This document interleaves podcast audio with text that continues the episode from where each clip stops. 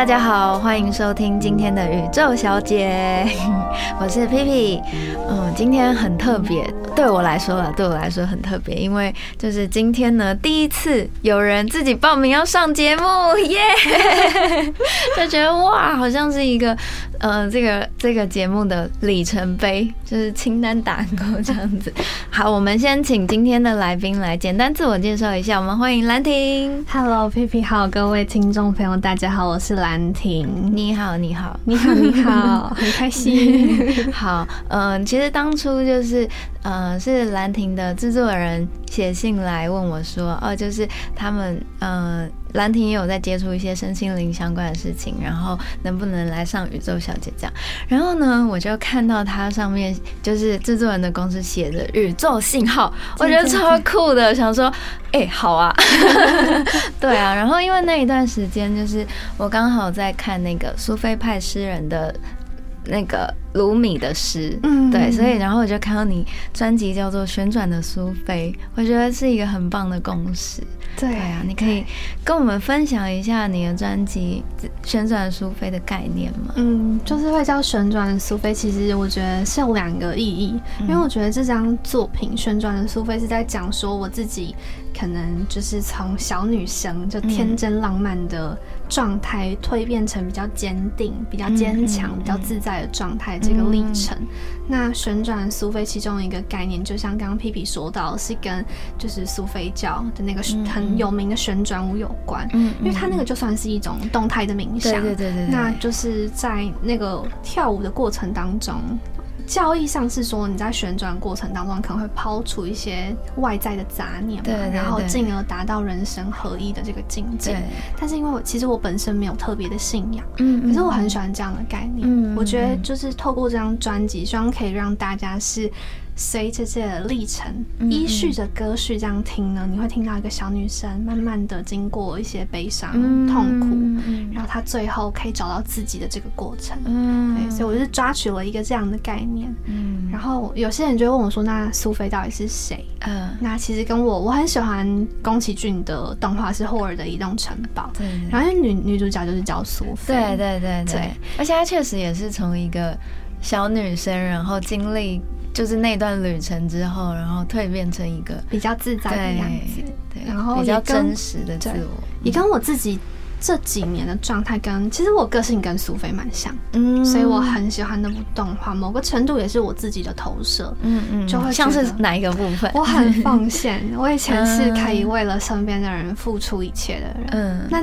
但是有一点无私，嗯。我印象很深，里面有一句台词是类似，就是我想要成为你的力量，他可能跟后人讲类似的话，我很有共感。那时候我的状态就是，我可能会想要让我心爱的人都幸福快乐，嗯。可是那个状态里的自己，有时候其实是有一点委屈的，是有一点点不是那么掏开心。空的，对，嗯所以就那时候还蛮安慰到自己。啊。所以专辑当中有一首歌是 Sophie，就是写给苏菲，嗯也是想要安慰当时的自己。嗯。嗯那你可以跟我们介绍一下那首歌吗？Sophie 那首歌其实就是，如果大家有看过这部动画的话，就是跟跟着我的歌词听，就是依序着跟那个动画的画面。因为我为了这首歌，其实重看了非常多次的动画，啊我想要让那个画面结合，嗯同时我也想要结合我自己这几年生命的历程。嗯因为其实过去几年我也经历了很多可能比较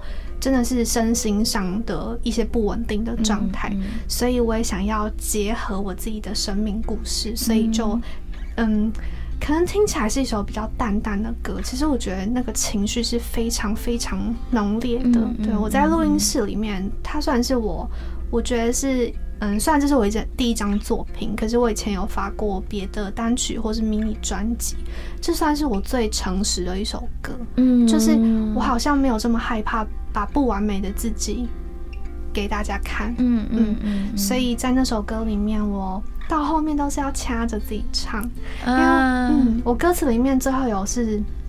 因为爱而强壮嗯。这一句歌词，就我每次唱这句，我就会想到身边爱我的人，和我的家人、我的好朋友，就会觉得自己确实是在爱的浇灌底下，才有办法成长茁壮，然后把这些变成我擅长的事情，音乐然后写歌写出来，嗯。然后可能同时也可以疗愈到更多的人。嗯。好棒哦，嗯。一定会的，因为每一个创作都是一种能量，然后这个能量就是，就算我们没有很明确的、很写实的去说明它是什么，但是藏在能量里面的这些讯息都会散播出去。嗯，嗯，那你是从什么时候开始创作的？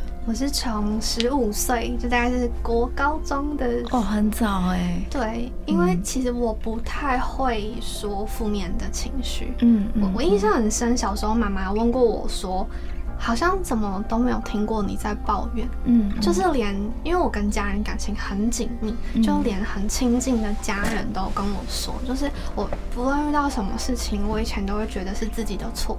就是我第一个时间想到，就是先觉得是自己的不对，哦，这个我很懂。对，然后所以其实我的所有的负面都吃在我的身体里，嗯嗯，然后我其实我觉得我会开始写歌，很大一部分是一来是我我不知道我该怎么样去讲这些我心里的很内心深处的话，然后再来是有时候听很多音乐，我从小就很喜欢听歌嘛，嗯。我找不到一首歌可以安慰我自己，嗯，像我觉得 Sophie 这首歌就有点像是那个状态我所完成的，就是嗯我好像找不到一首歌安慰当时的自己，所以我自己写一首歌，试着拥抱自己。嗯。嗯嗯找不到那个找不到的感觉，是因为，嗯、怎么讲呢？就是不够贴近你的感受吗？对对，哦。会觉得好像或许或许可能有某一首歌是可以安慰到的，但是在那个状态里，你就可能。就是会到处聆听，可是就刚好没有找到契合的。嗯我很多时候会写歌，都是我想要拥抱，因为我相信人跟人之间一定都会有一些连接。嗯虽然我自己觉得自己是孤单的，可在这世界的各个角落，一定有很多人跟我一样是感受到孤单的。嗯我就觉得这好像是我创作其中一个价值吧，嗯嗯就是我把那些孤单，把那些不知道该怎么安慰的面相，全部都写下来，嗯。然后用这样的方式再试着分享给更多的人。陪伴这个世界。对对对，嗯，很棒哎，我觉得会写歌真的好厉害哦。嗯，就是我我其实蛮明白那个，就是听歌，但是你你很想要找到一个可以抒发的那个出口的感觉，对对然后我我就想说啊，因为我有一些朋友也是创作歌手，嗯然后我就想就问他们说啊，怎么写歌？就是我也我觉得这件事情好棒哦，就是嗯写歌这件事情，就是除了你可以安慰到自己之外，你也可以。找到那个跟你共感的人，然后大家好像会形成一种连接，就会觉得好好像没那么孤单。嗯，对，然后我就问他们怎么创作，然后他们就说：“哦，你也可以试着创作啊，就是其实就是把你脑中听到的旋律写下来。”然后我心里想说：“ 哦，那大概永远不能发表，就是一些很杂音的东西，没有什么旋律。”对啊，所以觉得会创作好厉害。就是一个我觉得是宇宙给我的礼物。嗯嗯就是就算你再怎么样不好，但很幸运的你有一个才能可以让你相对好一点。嗯，好美哦。那你一开始怎么会接触到身心灵？我大概是三三四年前，嗯但是我一开始就是在真的开始冥想之前，就我接触的那个点是冥想，嗯。但是我在这之前，可能以前就有知道有正念这样的类似的概念，嗯嗯。嗯，然后主要是因为我过去几年就是焦虑症蛮严重的。嗯。嗯，就是焦虑跟忧郁，然后呃那样的状态很容易分散注意力。嗯例如嗯。我以前很多时候我跟别人讲话，我是会飘掉的，嗯。就是声，就脑袋会有非常多声音，导致我学习各方面其实我很容易出神。嗯嗯所以那时候刚好，嗯、也是我正式全职做音乐差不多那一年，然后我就刚好也是我觉得是宇宙的安排，我就是滑脸书看到相关的影片，嗯然后我自己就去搜寻了蛮多相关的文章啊，或者是影片，我就自己试着练习看看，嗯因为。嗯，那时候还有在服药，可是我一直很想要找到一个方式是，我可不可以不用吃药，也可以让自己达到一个安定。嗯嗯，我觉得你听起来一路走来都蛮勇敢，在面对自己的内在。对我，我是那种如果跌倒了浑身是伤，但我会硬爬起来往前走的那种人。虽然很不舒服，可是可是心底深处有一个声音是告诉我。就是一切都会变好的，嗯，所以就是抱持这样的信念。我觉得像回到我刚刚讲到我的作品，其实它的根本就是这样，就是我想要告诉所有人，是一切都会过去的，嗯嗯嗯，对。所以这就是我那时候开始冥想一段时间之后，发现，哎，我好像相对比较能够知道我在不开心什么，嗯嗯，或是我好像比较能够有意识。因为那段时间我是没有办法分辨我的情绪状态，我我我不知道我为什么生气，我不知道我为什么难过，可是就是塞着，嗯，然后可能大部分的人也都有这个问题。对，可是这个对我来讲非常难受，因为我其实很爱哭，可是那段时间我完全哭不出来，嗯，这件事情就蛮对我来讲是一个反常的状态了，嗯嗯，然后开始冥想。一段时间，我原本是早上每天一早起床，后来就变成早晚，嗯，然后时间慢慢拉长。你很有毅力耶，对，不止很勇敢，还很有毅力，就持续到现在。我觉得。所以你感受到这件事情带给你的好处，就像我以前很讨厌运动，我是很不喜欢流汗的女生。可是我现在就是也差不多那段时间，我开始做瑜伽，嗯嗯，然后到现在我大概一周会去教室四五天。对，就是变成养成了一个新的生活模式。那是因为你感受到这件事情带给你的好处，嗯嗯嗯，感受到自己的身心很喜欢这个状态，对，相对平静比较多。嗯嗯，那你冥想大概持续了多长的时间？你是说每一次的长度吗？嗯，应该说。从开始到现在哦，这样大概三年三年左右的时间哦，那真的蛮长的耶。对对，嗯，因为 我是很容易半途而废的人，我就很想知道，就是大家为什么有的人可以做一件事情，然后非常专注跟投入的，很长时花了很长时间去进行这件。我觉得这个我很值得分享，是过去我有时候遇到一些事情会三分钟热度，嗯，但我就会去检视我为什么会三分钟热度。嗯，然后发现有时候的根本是我给自己太大的压力。嗯，例如说，假设讲冥想这件事情，我做了两天，我发现我有点没有办法这么专注。第三天有一点懈怠，然后过去的自己，我可能就会自我诋毁，就觉得你怎么这么废啊？怎么这件事情都做不好啊？那你还可以做什么事情？就是会有很多这样的声音在骂自己。可是我那时候就看到一个冥想的影片，它就是有讲类似是，你就把那一些杂念想象成车辆，然后你坐在大马路上，嗯，那车辆过去会有声音，可是你就让它顺着过去就好，就你摆着这样子比较轻松自在的念头，嗯，然后来做这件事情，相对舒缓很多。嗯，其实有时候也会还是会有，比如说像我换季比较容易敏感，比较容易身心有有比较强烈的不舒服的。的感觉，可是这种时候可能相对来讲，我就做的时间不要这么长，我可能平常做个十几分钟、二十分钟，那我今天就做五分钟就好。嗯嗯。然后有杂念就有杂念没关系。嗯。学着拥抱这样的自己，而不是跟自己说。哦，你怎么这么训？我觉得这样其实对我来讲是一个蛮容容易延续、延长去做这件事情的方式。嗯嗯，就是一定会想休息，所以休息是正常的，不要觉得自己这样很不好。那我觉得你在爱自己这件事情上面已经蛮透彻了，因为我就是那真的是那个会一直骂自己哦，你怎么这么废啊，真的很没用哎。对，但是我觉得我后来有找到。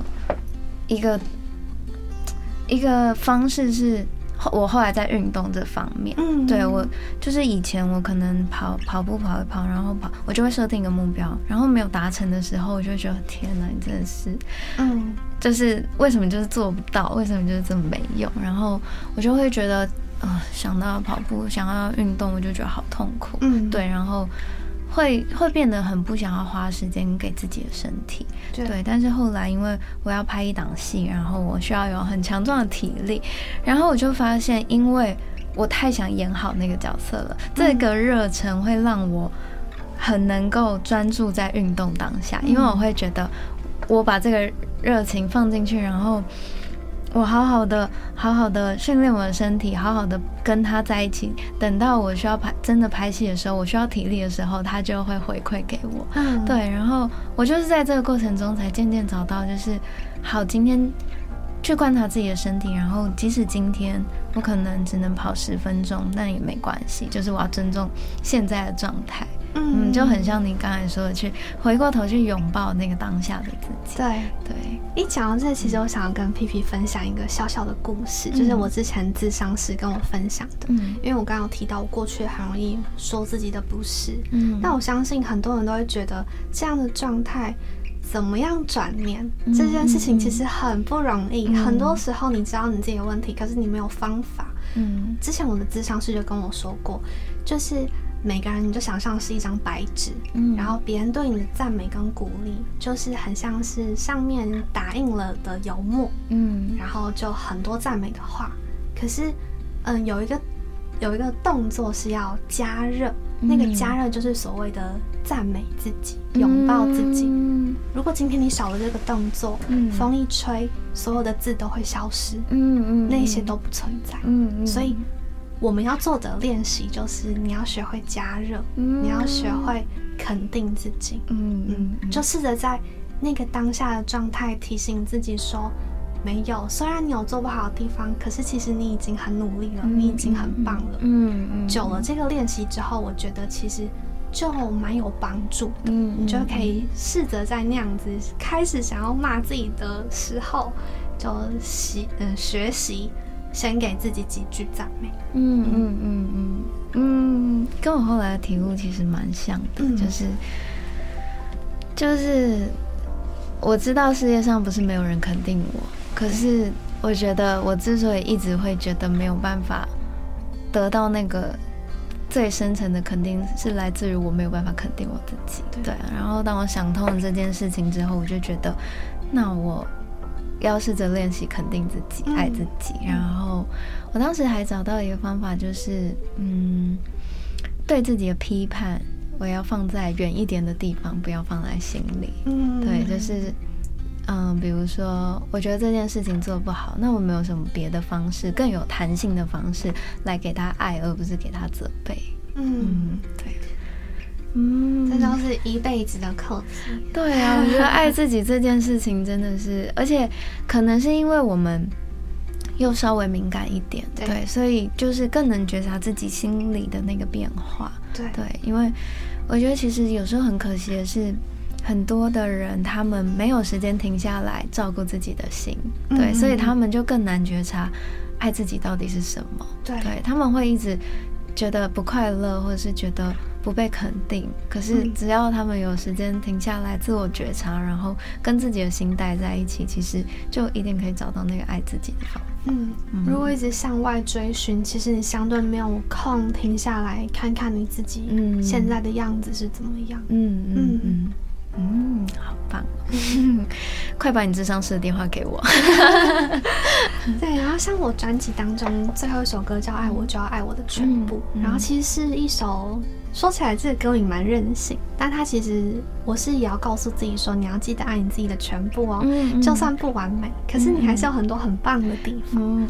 我之前跟你讲电话的时候，不是有跟你说，我觉得这首歌我跟这首歌很有共鸣，因为我就觉得 我经历过那个内在转折的状态。嗯，可是我觉得这其实就是人就是潮汐，就是你有高潮一定有低潮。就像我这张专辑到最后，可能这个小女生长大了一点。比较爱自己，可是我相信在未来的我，或是苏菲，一定都会遇到很多的挫折，嗯，然后会展开一场全新的旅程，嗯，但是只要保持着这样的状态，相信自己，就一定还是可以重新，就是很很快活的，嗯，好，希望你的。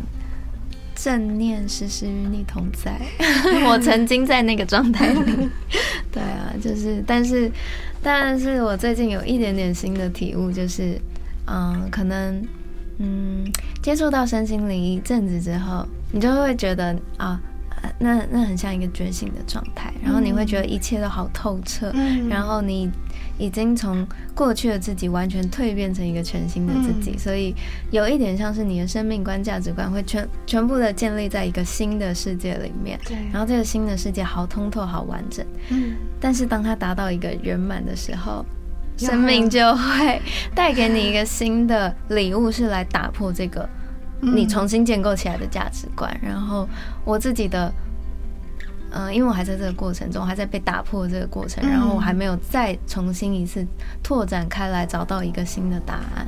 对，但我就会觉得，也许生命就是会你现在此刻圆满，然后再被打破，然后再再。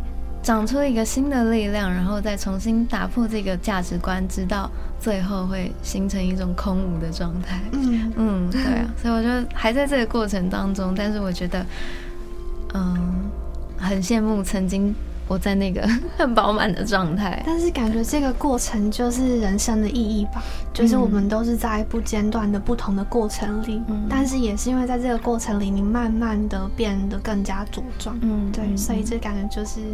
我觉得应该就是生命的意义。嗯嗯嗯，好棒，好，跟你学习，一起加油。好，那我我我看到一些访谈上面有说你也会动物沟通。对对对，我之前都会有帮别人做动物沟通，私底下会帮，就帮一些朋友这样子。嗯嗯。然后我会接触也是跟冥想有关。嗯。我觉得那时候冥想了一段时间，发现自己的。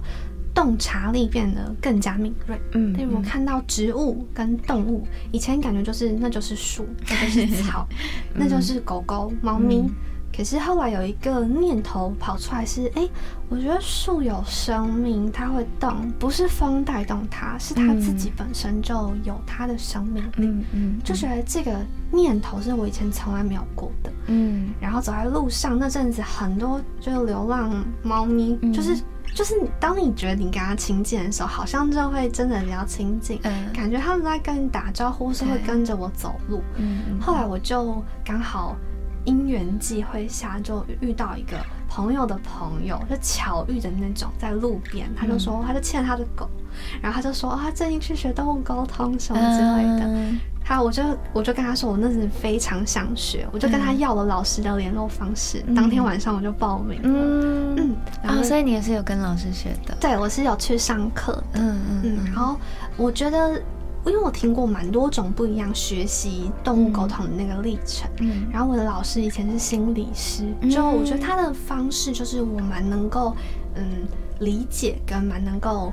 嗯，觉得是我安心跟相信的状态。嗯嗯嗯，是哪一位老师可以分享吗？因为我相信播出之后就会有很多听众来问，说 是哪一个老师？嗯，有，他是有两个老师。我觉得大家可以去看那个亚洲动物沟通协会，嗯嗯，就上面就会有一些相关的。因为我当时也是去搜寻这个东西，嗯，就上面有很多资讯，大家可以去。大家听到了吗？因为我每次只要一讲了一种疗愈手法，然后就会有很很多人来问说：“哎，那个在哪里学的？可以给我联络方式吗？”然后我也是会倾向希望大家可以自己去寻找适合的老师。对对对，我觉得每个人适合的不一样，他会带领你往不一样的方向。嗯嗯嗯。哦，这个我觉得我可以小小分享一下。其实我当初一开始，嗯，一直到自己想要。踏上这条路的时候，我就开始跟宇宙许愿说：“请带我遇见一个心念正确的老师。”啊，对对对，就是我我没有特别去搜寻，但我也不预设立场，但我就是觉得宇宙会帮我安排这一切。对对对啊，一定会有最适合的人出现在你们面前，不要着急。嗯。哦，那那守护灵呢？你不是也可以连接自己的守护灵？对，因为那时候冥想时间，我我做沟通的方式都要做比较久，所以我有时候冥想大概要做到一个小时左右。嗯，就是包含从从导入到嗯可以开始跟小动物进行对话的整个流程就是我会跑比较慢，比较久，然后所以其实那时候有一阵子刚好看到可能关于守护神、守护动物之类的影片，我就蛮有兴趣的。刚好跟几个在身心灵工作坊工作的朋友聊到，他们就说：“哎，其实我像是我冥想时间这么长，嗯，其实相对是容易导入的，嗯嗯，所以他就跟我讲一个途径，就是可能想象你在哪里看到了什么，然后。”就可能可以看见，嗯嗯，所以我回家就开始翻书，因为我的习惯都是先去可能去书店找书看，嗯嗯嗯，然后就买了关于这指导灵之类的书籍，然后去翻阅，然后里面也会有有一些书籍会有一些方法，然后我那时候就透过这样的方式去，嗯。练习，或是更了解什么叫做守护神，什么是守护动物这方面的事情。嗯，然后有一次就也是大概做了比较长的时间，然后也是跟宇宙呼喊说，就是希望可以，就是让我可以看见我的守护神之类的呼喊，然后就看到了，嗯，第一次看到了我的守护神，就第一次跟他相遇，嗯，就是一个蛮特别的。感受，嗯，因为一开始其实我会有点不知所措，因为 我不知道这个东西是什么，然后 也会担心是不是不好的东西，嗯嗯嗯，然后不过从那之后，就很多时候都会感受到他跟我同在。当我遇到一些挫折的时候，我可能就会闭上眼睛，向宇宙呼喊。我当下所处状态的困惑，然后他就会给我一个我当下需要的讯号。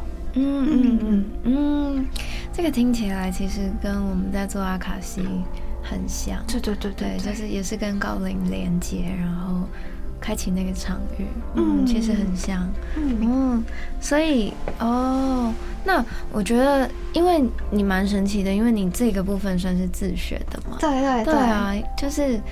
能不能跟大家分享一些这个自学的方法或者是途径是什么？因为。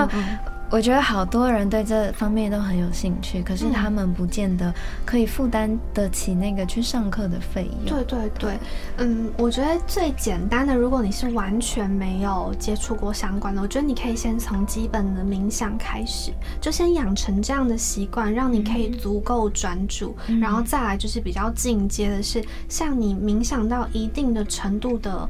嗯，稳定跟专注的时候，你可以听得见你自己呼吸的声音。我都是用这个方式做。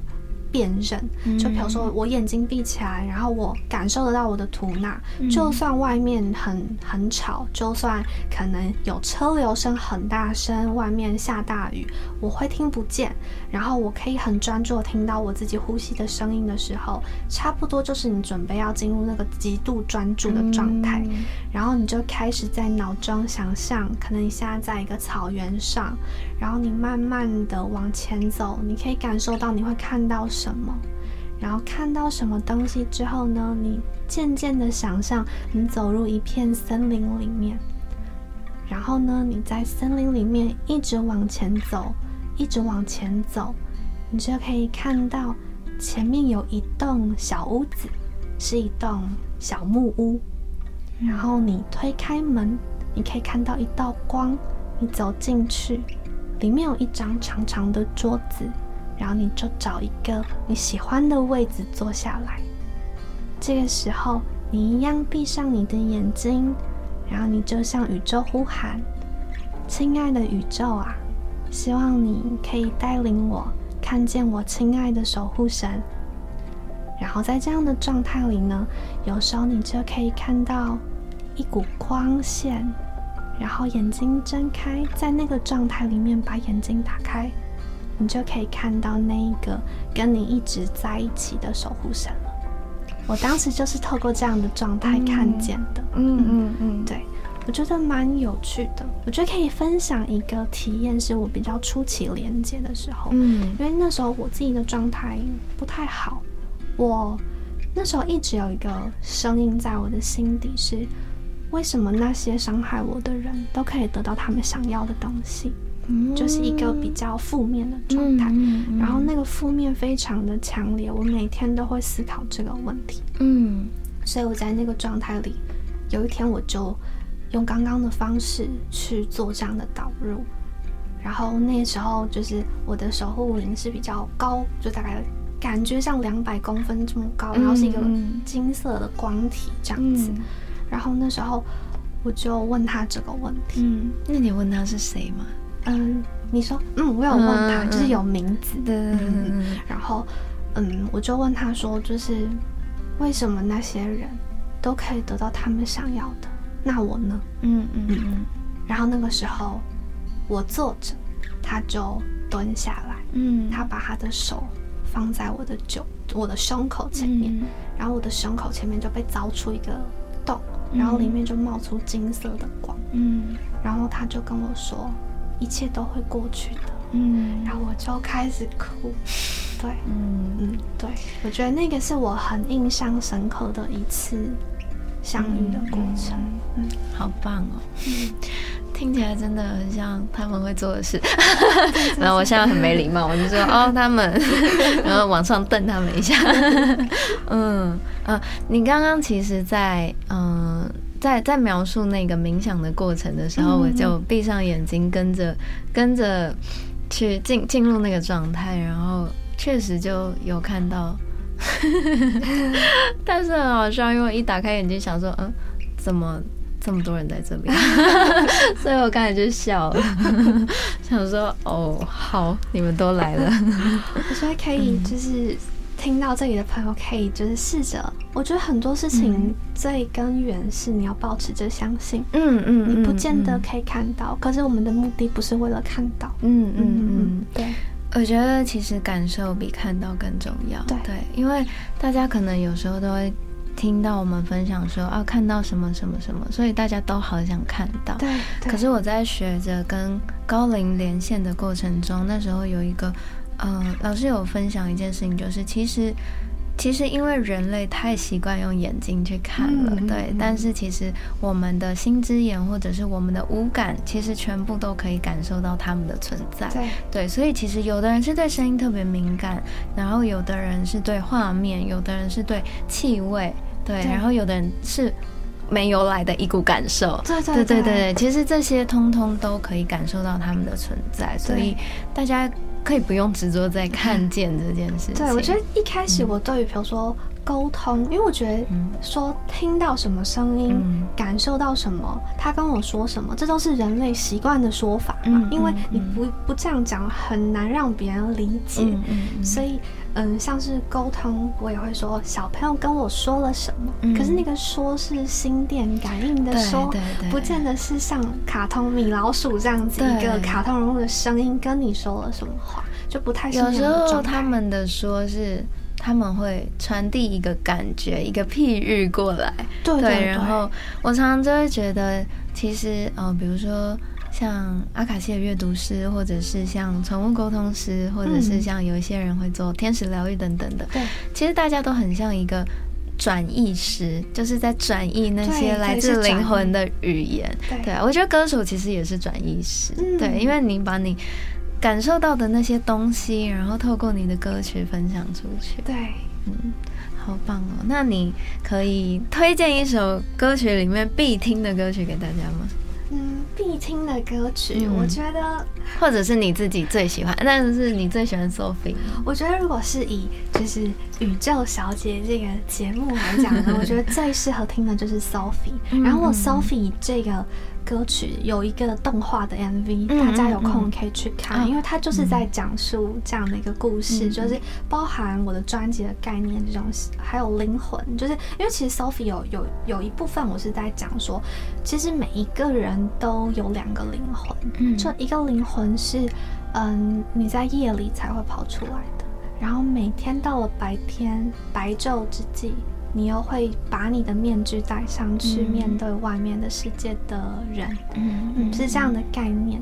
所以其实我觉得 Selfie 是一首非常需要静静聆听，你才有可能感受到我想要传递的祝福的歌曲。是一首我觉得很适合戴着戴着耳机，嗯，去听去感受的歌，嗯嗯，对。啊，你刚刚在讲的时候啊，我突然想到，就是其实有一些冥想的方式是，如果你真的无法自己坐在那里静心的话，有一些冥想的方式是可以借由歌曲导入那个状态的。对对对，你就是跟随着歌曲的频率，然后什么都不要想的。借由你的呼吸去进入那个歌曲的状态，也是，所以推荐大家，如果在睡前有一点点时间的话，你可以打开 Sophie，然后什么都不想，你闭上眼睛，专心的进入歌曲的频率里面，也许你也会看见兰亭想要传递给大家的讯息。对，像我每次在专辑签专辑给别人的时候，都会写说这张作品是集结了我的爱跟祝福。嗯，然后就像 Sophie 这首歌也是集结了我的爱跟祝福。然后我觉得像是这几年疫情或者世界是比较混乱的，那我觉得在这样的状态里，其实我们需要多一点给自己的时间。那 Sophie 这首歌，我相信会是一首很好的陪伴，特别是在晚上。嗯嗯嗯，好棒哦！谢谢你，谢谢 P P。好啊，我觉得今天真的聊得很开心。每一次，每一次只要有就是频率很对的人来到，然后都会觉得当天的录影好开心哦。谢谢你来，谢谢。最后有没有什么话想要跟大家分享的？什么话想要分享呢？那我先。宣传一下我自己，好，好。就如果听到这边对我的歌曲啊，或者我刚刚说的东西有兴趣了的人，欢迎上网，就是脸书粉砖或是 Instagram 搜寻兰亭，蓝色的蓝女字旁的婷，就可以看到我最新的消息。然后也可以有空的话，也可以听听旋转的苏菲这张专辑。嗯，相信或许你可以在十首歌的其中某一首歌里面找到你自己的样子。嗯嗯。好棒，谢谢 谢谢。好，今天的宇宙小姐就差不多到这里，我们下次见了，拜拜，拜拜。